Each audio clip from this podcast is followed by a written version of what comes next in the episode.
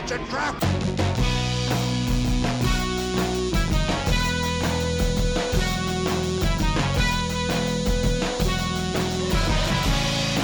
It's a trap! Hello and welcome to Radio TCX. your weekly source for X Wing news and strategy. I'm Tim Dugan, and I'm joined, as always, by my co host, John McDermott. Hey, everybody. It's a great day to talk about X Wing. And we are back with another entry in our Essential Starfighters series with a ship that is very near and dear to John and I's heart. Yeah, I like this ship a lot. Uh, I flew four of them at Gen Con, so that's a hint to anyone that doesn't know what we're talking about. I mean, it's not quite five TIE Reapers, but four ARC 170s is pretty good. Yeah, if they're big and I can get multiple of them, I guess, is that my thing? I don't That's, know. I guess that's your thing. Keep Cool. it simple. You're a very straightforward person, John. You don't really uh, keep any secrets, I feel like. So, just the most direct route to victory I'm not a creative either. Uh, yeah, so this week we're going to be talking about the Republic Arc 170. As we know, this uh, ship appears in two factions right now. Um, but we're going to be talking about specifically the Republic version because they are actually very distinct in a lot of ways. And this is the one we actually are most passionate about. So we're going to go over uh, the ship type and talk about what makes the Arc 170 such an interesting heavy fighter. Let's get into it. So this series has been a fun exploration so far of um, looking at the different ship types and then looking at the specific examples and really getting into the nitty gritty.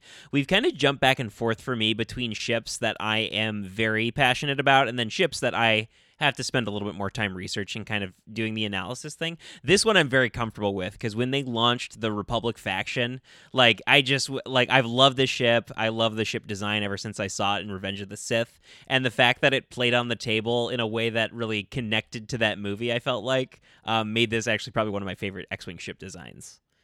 Yeah, and it was the Republic faction's first medium base ship.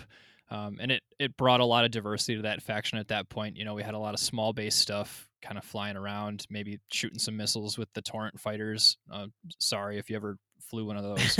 um, but the Arc brought a lot to the faction in a lot of good ways and is still a really powerful piece that still sees a lot of play. And while I think the uh, torrents are kind of a necessary evil that the faction has to deal with uh, in their list building, uh, the Arc 170 is a lot of fun and it serves a really great purpose. Um, it is a heavy fighter, so I guess what we always do when we're talking about our uh, essential starfighters is we like to go back to the roots here and just give a quick summary of what the ship's type, the heavy fighter, what that means generally, and then we can look at how it applies to the ship uh, specifically. If you're interested in our full episode on that, you can check out Radio TCX episode 209, where we do a whole breakdown of the heavy fighter, but we will give you the summary here so we, you, you know what we're talking about. Yeah, so right off the bat, the heavy fighter, it's a pretty survivable ship um, compared to some other ship types. They have pretty moderate survivability, generally six to eight hit points average, and that's a mix of hull and shields. Um, you see kind of on the fringe ends of that, maybe as low as five or as high as 10 if you're looking at the G1A. Uh, the Arc itself comes in at nine, three shields, six hull, um, and they have decent defense. Uh, you see two green dice a lot on these guys. Uh, maybe sometimes three more often than not one. Um, but that scales kind of with that HP value. You know, they have the higher hit points, so fewer green dice.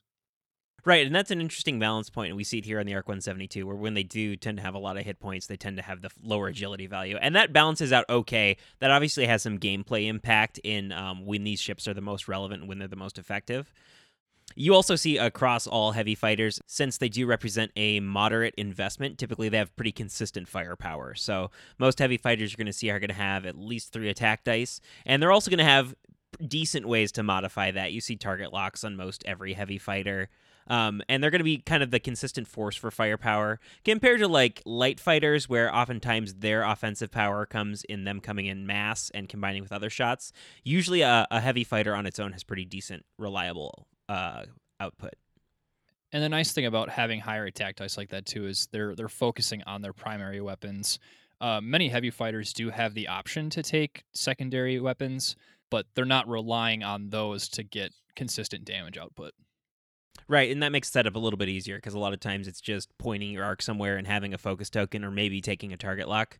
Um, and that leaves them uh, a little more open in their attack options too, where if you're depending on a secondary weapon that maybe requires a lock, um, that's going to mean you only have one target to shoot at, where you can take a lot more attacks of opportunity if you're just relying mostly on a focus token, uh, especially for the Arc 170, which uh, when we talk about that rear arc, that changes the game a lot these heavy fighters are generally pretty versatile too on the table. You can take multiple of them and fly them in a group or formation, or you can just take one and fly it by itself, and either way is a completely valid use of the heavy fighter. Right, and I think that lends itself a lot to how effective they are across the game because um, generally a heavy fighter is a fairly well balanced fighter, which means you usually have a pretty good chance with it early game where it's going to be pretty strong and have good reliable offense. And then at the end game, because it's so balanced, it usually has you know the moderate hit point total and the moderate defense dice. Um, it's also going to be okay at the end game too. So um, they're maybe not the best on either end of the spectrum, but there's value to be had on either end where this ship is pretty reliable that you can use. It's kind of a toolbox ship, ship um, built in, right? Because it can be used either way. Where, you know, a bunch of Arc 170s right at the start of the game, that's a lot of firepower. Or one at the end, you might just outlive your opponent because you survive long enough to shoot enough. Yeah, and you know, like you said, they do well kind of in the early and end games too. They can struggle in the mid game a little bit just because they're not the most mobile ships, especially the medium base heavy fighter options you know they probably generally have somewhat slower dials and maybe only one or two uh, red turnaround options in the form of a K turn or perhaps a Talon roll. Not a ton of blues either, so you're kind of taking your time getting around. Um, maybe your wide turns are white, so it's going to take you a little bit to keep your arc on stuff. All right, let's get though into the specifics of the Arc 170. Um, and this ship, I, we love it, and I think one of the absolute standout features because you don't see it a whole ton in X Wing is having that rear attack arc. Yeah, and that rear attack arc helps with their, you know, kind of mid game mobility issues because, oh, look, you're behind me now, but I'm just going to keep shooting you while I fly forward. So you take your time getting around, and I'll have shots wherever you go. Right. And it, it like is a big part of the dial compensation there too, where if you were really just depending on their like two white hard turns to flip around and you only had a forward attack arc, um, this ship would not be anywhere near as effective as it is because that takes a long time, especially without a native boost action or anything. Um, having the rear arc changes everything because suddenly that does open up your dial in so many interesting ways not just for the sake of turning around to get that forward gun back on your opponent or to get any gun on them, but also in that when you're doing a typical approach with a heavy fighter that's got a fixed forward arc and nothing else, um, a lot of your maneuvering is going to be limited in that you really have to decide on a maneuver that sets that forward arc in a way that you can get an attack. And that opens up a lot of opportunities for your opponent to arc dodge because they know generally where you're going to land. Having the rear arc and flying the ship, I've found that um, being able to threaten both a one forward for the front arc and then like a three bank red barrel roll um, are that's wildly different end positions, even for a medium base. The nice thing about the arc too is it's it's balanced in that it has just a two attack rear value as well. So I mean, if you see like the fire spray has three out the front and the back, it's nice having three out the front, two out the back here because then you're not consistently being overwhelmed by the sheer firepower of this ship. So you know, it gives it a little bit of an edge out the front, um, still get out the back as well, but you know, just a little less so. Well, and you have to have that balance point because if it was, you know, classed in that fire spray class, it would have to, by necessity, even going up one attack die on the rear arc, probably cost dramatically more. Um, I like that we can get the value here, and the funny thing is, is that with the rear attack arc and the way you can threaten it and get into range one shots out the rear, you still get your range one bonus. So a lot of times, you know, if you're choosing between a range two or three shot out the front, you might also have the option of just a range one shot out the rear, which would be the same amount of attack dice, right? Right.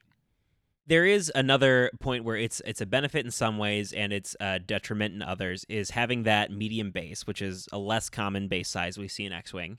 Um, obviously, the negative part is that because you take up uh, more physical space on the board, that means if your opponent's running multiple ships, there's a greater likelihood that you'll fall into their arcs. Right? There's a higher frequency that you'll just get shot at, which means you'll take more damage, especially with one agility die.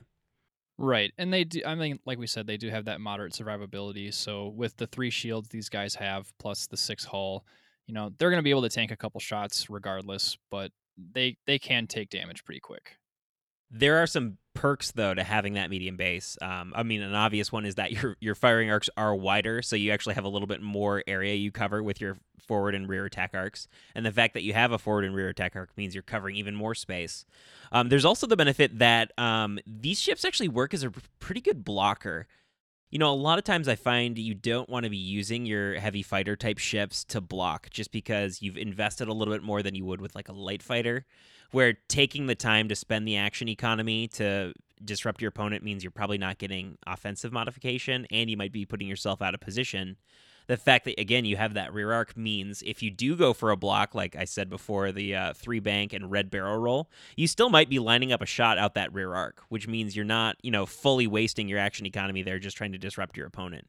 Kill two birds with one stone and obviously like stress isn't good no one really ever wants to be stressed in this game unless you have an ability that makes that good but like that red barrel roll on these guys is actually really valuable and i i found that i used it a ton when i was flying the four arc list I mean, for any ship I've flown that has a red barrel roll, I've used it on the Arc 170 more than any of them. And there's good reason for that, right? Like the rear attack arc makes that action better, even though it's already kind of a tough action.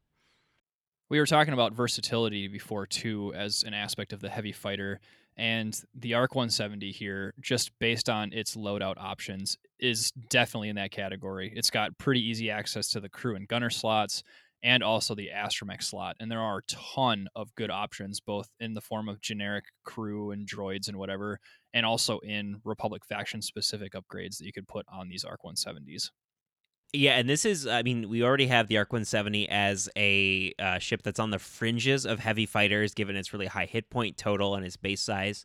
Um, but this also then we start to bleed over into some other ship types almost. So it has, it can be, you know, function pseudo as a, a utility ship um, by taking certain crew and gunner cards to support other ships in your list. So suddenly, this thing can become a support platform um, in a way that you wouldn't expect a heavy fighter to do that. You know, you can throw force carriers on here who can share their abilities with other ships. You can throw cool astromechs on there. I mean, and it's also a funny platform for like regen astromechs, right? Where since these ships have such low agility, an R2 astromech only costs four points right now. Um, and they have three three shields, so like they could get those back, you know, feasibly in a game. All right, so now we get down to the pilot options for the Arc 170, and there's not a lot of them. Um, I feel like this is one of those expansions that really would benefit from like a pilot and upgrade pack, where it would be cool to see a few more clone pilots because they basically can do whatever they want and make up a new clone name, right? So you could do an infinite number of pilots for this ship. Yeah, and we, we were talking about that, like, and that's cool as long as it doesn't become like game busting. Like, just to have some made up clone that doesn't even appear anywhere, like in lore, and it just has this ability that's completely dominating the meta game. Like, thematically, to me, that doesn't seem that fun, but I mean, it's certainly an option. Right. I want the recognizable Star Wars characters to be the prevalent ones. Uh, I feel like this is a ship, though, where it makes sense to start on the low end because we really do love the generics here.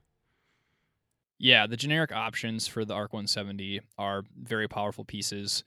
At the very, very bottom end at Initiative 2 is the 104th Battalion pilot at 42 points. I've flown four of these in a list many times. It's what I took to Gen Con in 2019. Um, this is probably my favorite pilot on this chassis. Yeah, it's funny. Yeah, lowest in terms of initiative and cost, certainly not in effectiveness because this is also my favorite.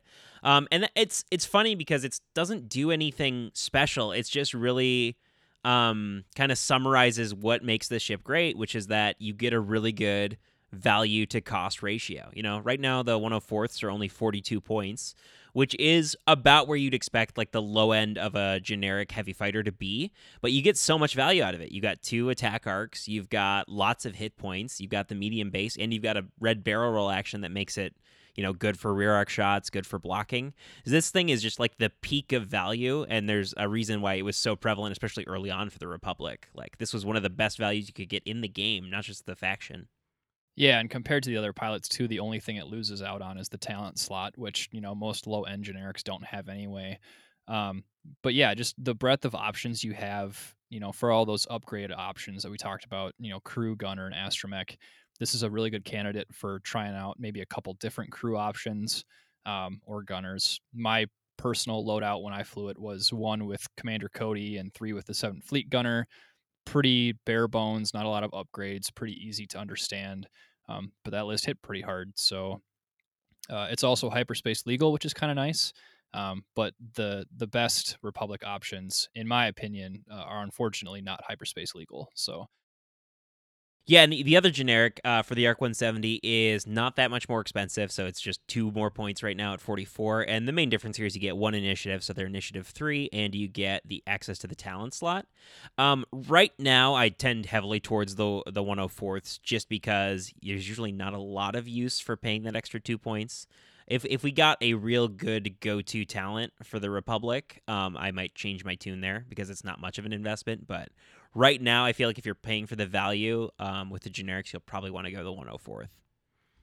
And if you've got enough points in your list too that you want to slot something in, and maybe you're trying to get some support abilities in or something, um, you could throw a talent on this guy, maybe like intimidation, and then just use him as a dedicated blocker and try to get some better shots with the other ships in your list. But in general, I think if you look at the two point difference, one point for a talent slot and one point for an increased initiative is a pretty decent deal.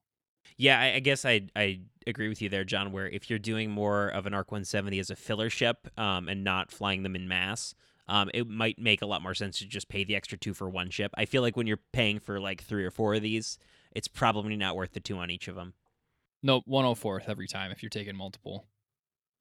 Now, of course, we have a selection of uh, clone pilots that vary wildly in their quality uh, from pilot to pilot. So, on the low end here, we have for 48 points, we have Jag with the ability after a friendly ship at range 1 to 2 on your left or right arcs defend, you may acquire a lock on the attacker. Arcs there meaning um, your firing arcs or like the zones on the left and right, not this ship, which is also called an arc, which is not at all confusing. Yeah, I feel like I personally haven't seen Jag get a lot of play. This is an ability I feel like is supposed to work well with the um uh what's the Republic upgrade, the like dedicated console or whatever. Link yeah, so it's uh like synchronized uh what's it called? Uh, synchronized console? That's it. Yeah. Yeah, that one. That I've never used, so know nothing about. It's just not good. I think um, what really kind of sinks things for Jag, pun intended, um, is that you have a ship uh, just up and up a little bit, um, up quite a bit, I guess, in point cost. Sinker for 54, uh, while a friendly ship in range 1 to 2 of your left or right arcs performs a primary attack, it may reroll one attack die. Um, so if your goal is to get rerolls here, and you're comparing getting a target lock with Jag to getting rerolls with Sinker, uh, I think Sinker has is the time tested solution that does a lot better work. Yeah, we saw a lot of people flying the Sinker Swarm kind of back in the 2019 Worlds era. Um, before the pandemic, you know, you'd have a mix of torrents and then maybe some kind of support Jedi or another arc maybe, and then Sinker giving rerolls to everybody. Um, Sinker is good just for offensive modification in general. Um, Jag is definitely more of a like set up double modded munitions. Um, but for six points, uh, Sinker I think is still better. Um, just having rerolls kind of all the time. Um, but yeah, seen a lot of play, tried and true, tested in the heat of battle. So um, yeah, good pilot. One of my uh, favorite pilot designs ever, though, we also see in the ARC 170. This is Wolffe Pilot, currently for 49 points, um, who's got a really fun built in mechanic with his pilot ability that encourages a certain playstyle where if, if you do it right, it just feels like you're the best X Wing player ever. Yeah, you're right, Tim. I really like the design of this ability, and I wish we saw more that kind of interacted with the game this way. So Wolffe's ability reads while you perform a primary forward arc attack, you may spend one charge to reroll one attack die. And then there's a second part. While you perform a primary rear arc attack, you may recover one charge to roll one additional attack die. Right. So obviously, um, the ideal setup here is that you know the first turn you're attacking, you perform that primary attack, get the reroll to get your shot modified extra, and then the following turn you move to a position where you're shooting out the rear arc so you can get the extra attack die, and then uh, rinse and repeat, you know, as many times as you can while he lives. Or if you want to get real wild, because you've got the gunner slot and you throw a veteran tail gunner on there, why not just do it all in one turn? Shoot out the front, get the reroll, then shoot out the rear, and uh, get the extra die.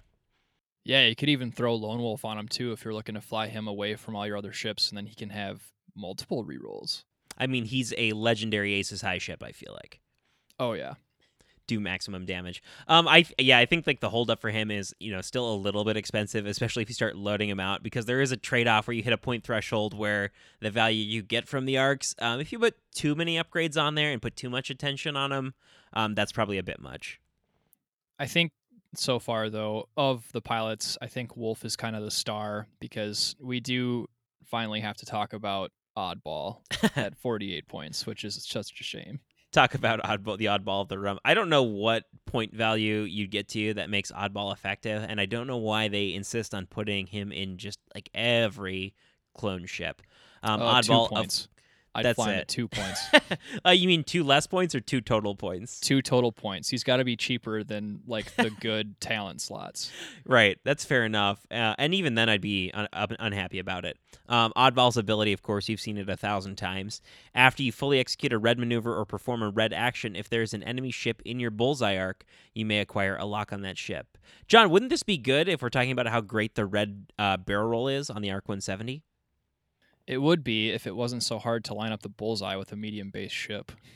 Yeah, I feel like they could have just done something like if they changed Oddball's ability to the same wording except rather than bullseye, like do something cool like range one, right? Like I, I feel like there's a uh, there's a zone there or like inside one of your side arcs or something weird, like really actually make him odd instead of just bad. Well, how does uh how does Anakin's ability work? It's it's range one primary or like in bullseye, right? Like why couldn't it have been the same? Yeah, and like that? make him more expensive if he's good, right? You know, like but the fact that he's not good and you're just paying for what an initiative five, um, in a big ship that doesn't care as much about initiative, um, he's just a sad, sad character, and I don't know what'll make him good.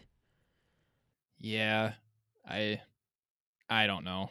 It's just like never worth it. I mean, for four less points. If you're going for the talent slot, just take the squad seven veteran. Um, because I mean, you're not taking oddball for the ability.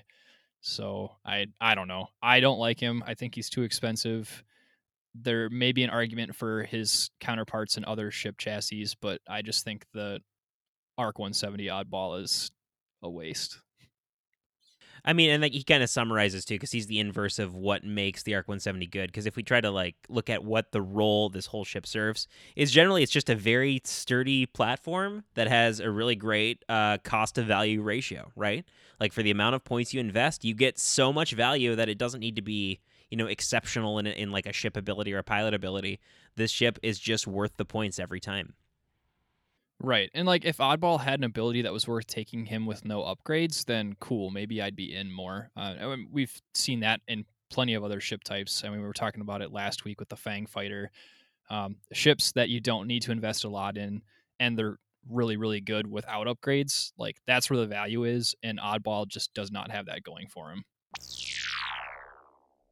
All right, and of course, we always end uh, these episodes by looking at a couple list build or just ship build examples. So if you want to start trying um, some ways to fly an Arc 170 most effective, um, obviously this first example you mentioned earlier, John, is uh, you flew this at Gen Con and had a very good experience. I did. I flew. Uh, it was four 104th Battalion pilots, so the Initiative Two. One of them had Commander Cody, and then three of them had Seventh Fleet Gunner. And this list is still um, an option. You could fly this. It comes in at 199 points. However, sadly, uh, it is not hyperspace legal right now, as neither Cody nor the Seventh Fleet Gunner are hyperspace options. Um, but this list is great because it rolls in and it hits like a truck because you just have your Cody arc shoot first. And what that Cody upgrade does is it really incentivizes your opponent to uh, make an option. You either take damage um, and maybe keep your token for later, or you spend your token on defense to not take damage, but then you get a strain. And then these other three just, you know, blast in with the Seventh Fleet Gunner upgrade and probably delete something off the board in one of the first engagements. Right. Seventh Fleet Gunner's a, a crazy good gunner card. Um, and yeah, just being like being able to get the extra attack die because it's only the only requirement is that uh, the defender's in your arc to give your ally a boost. Since they have two arcs, that's actually pretty easy for an arc 170 to do. I'm gonna say arc three more times. Uh, one example I uh, whipped up too because I'm obsessed with uh, Ahsoka over on uh, the Rebel side right now. But looking at her um, or earlier, younger version over on the Republic side, um, you could do three of the actual seven squadron veterans, which you could do generics, but I have a good reason for this here. Um, at Initiative three, they match up with Ahsoka, who you could load out with R two D two, Delta seven B, and Patience which is also one of my new favorite upgrade cards. Um, and this is actually an argument I'd have for keeping them at the i3s, even though we talked down um, about the i3s before.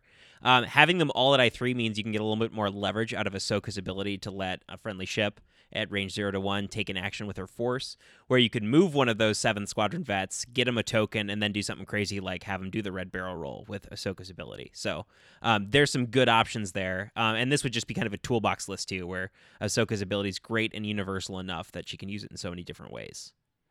And obviously, those are both pretty decent examples of a full list where you have multiple arcs. But if you were going for just flying one of them, um, I personally like the Wolffe build um, with elusive in that talent slot, and then the newer Wolf Pack upgrade. So he's going to get rerolls on that one green die with elusive, and then he can get that charge back after doing a red maneuver.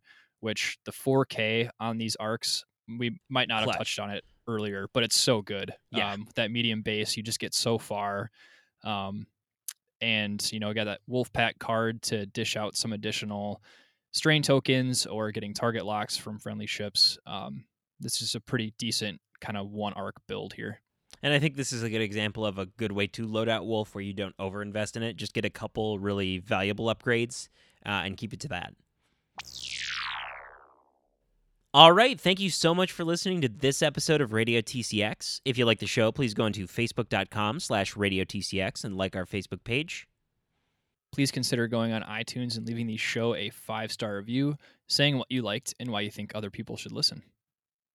And of course, if you want to support the show directly, you can go to patreon.com slash radio TCX. Again, folks, thank you so much for listening, and we will talk to you next week.